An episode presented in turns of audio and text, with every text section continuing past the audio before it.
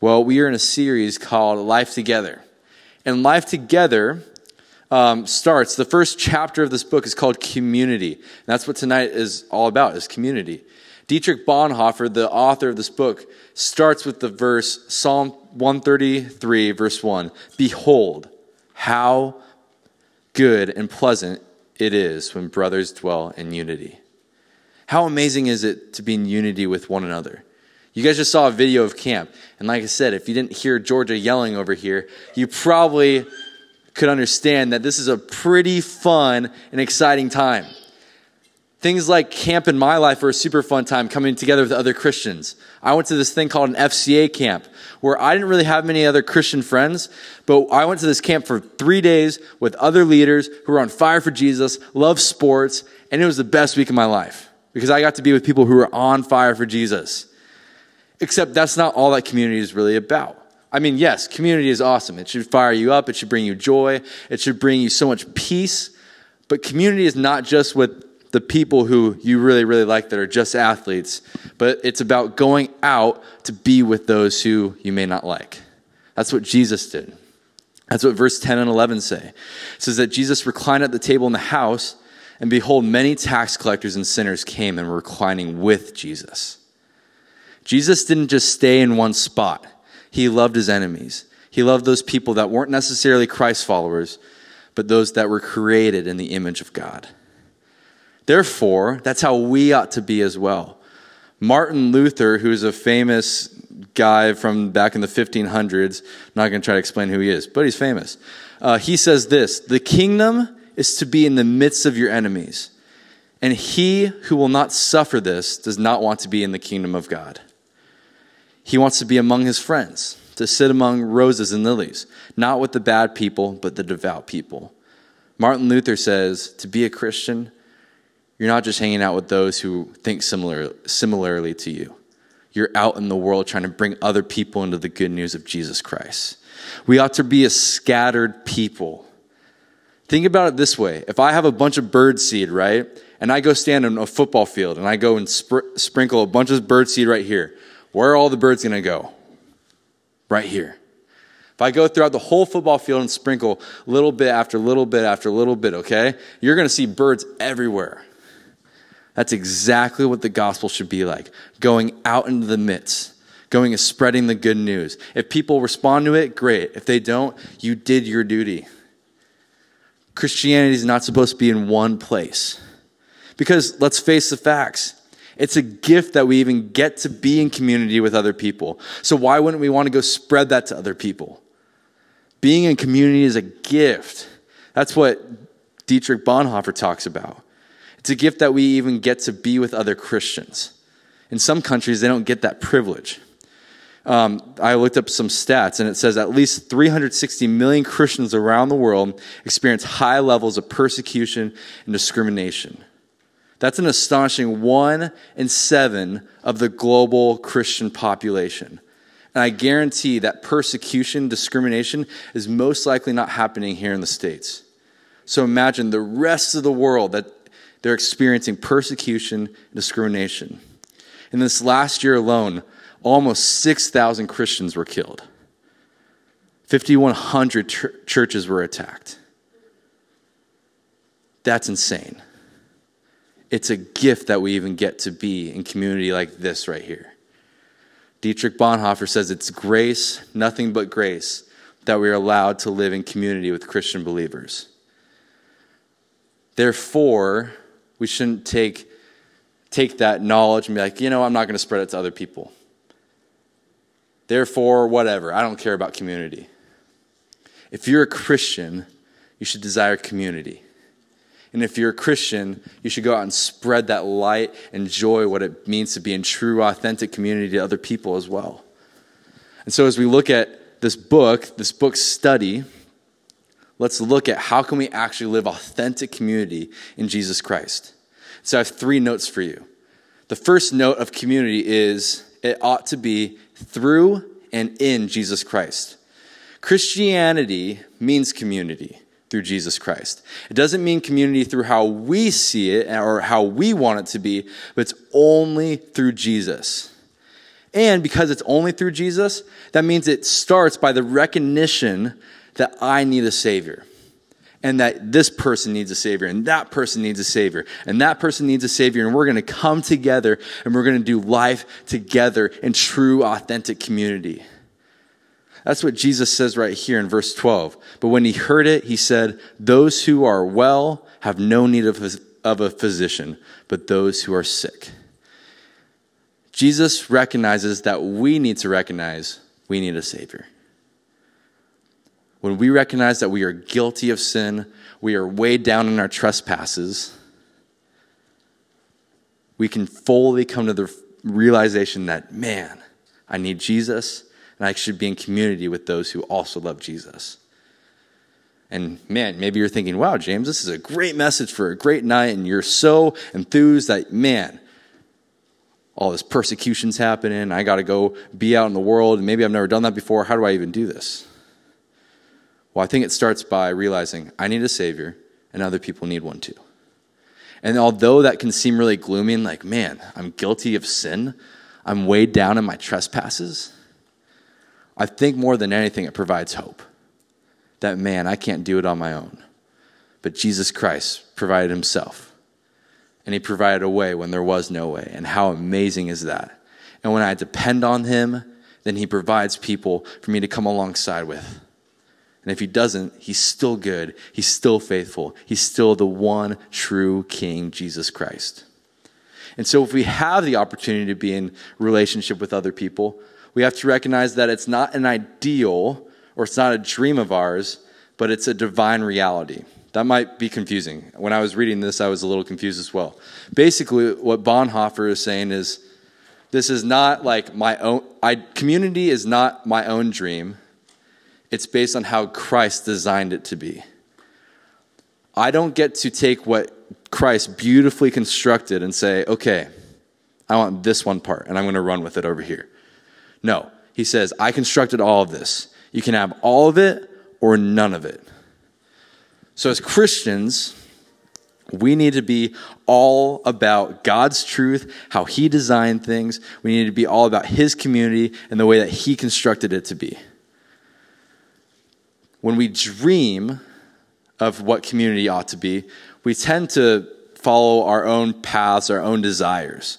And we tend to start complaining. We, sent, we tend to not be grateful for the things we had.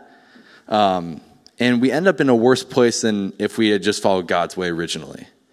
When I was in high school, I was going to the beach, and I, um, long story short, my car does not drive on the sand at all. And I found this out the very hard way when my car got stuck in the sand. And um, I was with like four of my friends, and they're like, James, like put in four wheel drive. I'm like, I don't have that. Like, what is that? What is four wheel drive? And I'm like, they're like, well, do this. I'm like, I don't know what to do. And so I got my car stuck in the sand even more and more and more and more. Um, but by the grace of God, and I, I'm serious, this is like such a God thing. Someone came up and was like, dude, I know what to do. Get out of the car, let me drive your car out of the sand. And then all of a sudden, out of nowhere, this like truck with a tow on it, like, or with like a tow wire was like, hey, we just like felt like we needed to come back to the beach. And I'm like, dude, you were my saving grace. And so they get in front of the car and they hook up the, um, wire to our my truck. They pull it out and they're like, dude, don't do this again. I'm like, yeah, I kind of know I probably shouldn't drive my car in the sand ever again. Long story short, we got out of the sand and we drove off. We went and got like a parking spot not on the sand and it was great. Why do I tell you that story? There wasn't a single moment where I was like, man, I just wish they would have driven my car for me. I wish they would have just done this. I wish they would have just done that. There wasn't a single part of me that was doing that. Instead, it was all gratitude, it was all gratefulness. You see, when God has created and given you such a great thing, He doesn't want you to complain.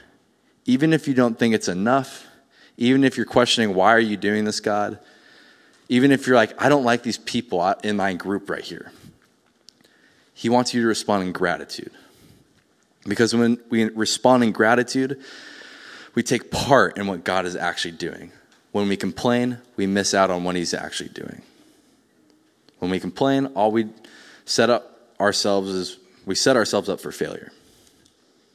So enter this season or whatever it is where God gives you a group of people with gratitude. And say to yourself, how, how can I be more grateful to God? The third and final note I have is community is a spiritual, not human reality.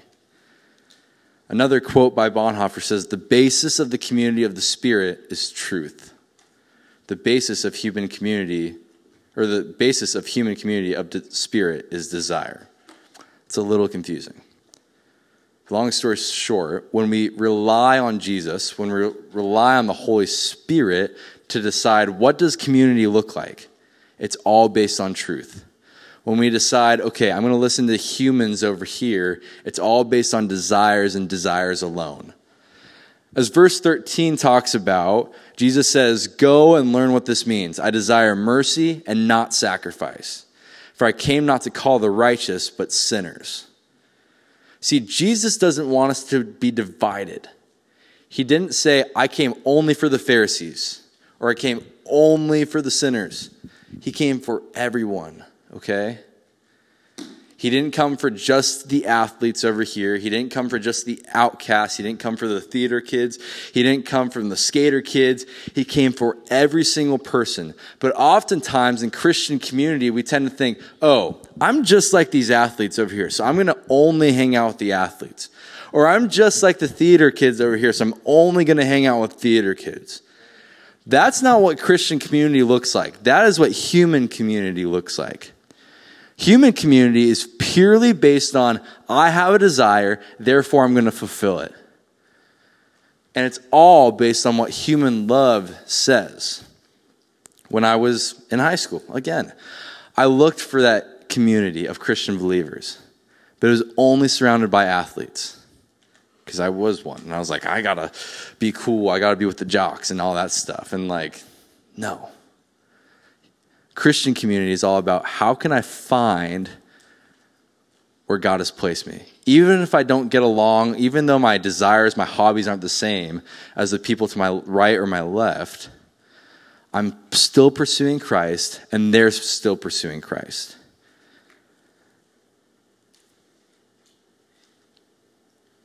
Here's the thing in our small groups right here, in our everyday lives, we have people that come alongside us. I've kind of I told you that story last week about how my buddy Caleb, like he was like the last person that um like he was like my last like resort and I came to him, I cried to him, and he just took me back. Um, it's because he had like the godly love, the spiritual love that Christ had designed for all of us. It's something that I don't want you to fall into the trap of is listening to the human love that the world wants to offer. Because this human love is what determines the rest of human relationship. Christian love, the love that's based on Christ, is what Christian community should all be about. When we listen to human love, human love does what it wants. In fact, sometimes human love looks way greater than Christian love ever will. If you look at what we call humanitarians or people that like love doing nice things for humans, they give way more, way more money than I guarantee most churches ever give. Like you see those YouTubers who are just like giving money away, right? Like they they give way more money than I will ever have in my life. But does that mean they love people more? Not necessarily. Sometimes it's all based out of selfish ambition. And the Christian love is a sacrificial love. It says, I don't care what you've done, I'm going to love you anyways. And that's what Christ did for us too. He loved us when we didn't deserve it. Even though we were much, much different from Him, being the fact that He was God and we are not, He still loved us. He still sacrificed for us. He still pursued us. Therefore, in your small groups, don't let your small groups just be your small groups. Make it a group that says, we're not content with just these five people. I'm not content with just these 12 people. I want to go out and get people that love Jesus too. And even if they don't love Jesus, they need Jesus. So we're going to grab them and we're going to go. Bonhoeffer says, and I've quoted Bonhoeffer a lot, but it's because we're going through his book, so that's why. He says, The exclusion of the weak and insignificant, the seemingly useless people from a Christian community may actually mean the exclusion of Christ. Christ made everyone in the image of God. And he didn't do it just to say, okay, you go with that group, you go with that group, you go with that group. Okay, James, you get to pick whatever group you want to be in, and you get to call it good. He made everyone in the image of God, designed perfectly after him. And yes, sin tainted that. And yes, sin ruined it. And yeah, sin ruined how we view other people but he still wants you to pursue them just like he pursued them. Amen. Thank you, Caleb. Amen. And if we're not pursuing those people, then maybe we aren't truly following what Christ asks us to do. And sometimes that's not necessarily easy to hear. As I was reading this this week, it's exactly how I felt. It's like, wow, I'm not following what Christ asked me to do. He asked me to love every Christian, even if I don't agree with them. He asked me to love every single person, even if I don't agree with their political stance. He asked me to love every single person in my family, even if I don't agree about whatever it is that they might think they are. He told me to love them no matter what. And if I love Him, I don't have a say in the matter. I get to obey or walk away. I didn't mean for that to rhyme, but that was kind of cool. So that's what I leave you with. How can you go out and bring people into the family of Christ? Or are you going to sit by and say, you know what, I don't care? It's not that big of a deal. Well, I'll tell you what, it was a big deal to Jesus because he left everything in heaven to come down here and pursue everyone, even if they don't accept him. He still died for everyone. So I'll leave that with you to think about. Let's pray, and then we're going to talk about our small group questions.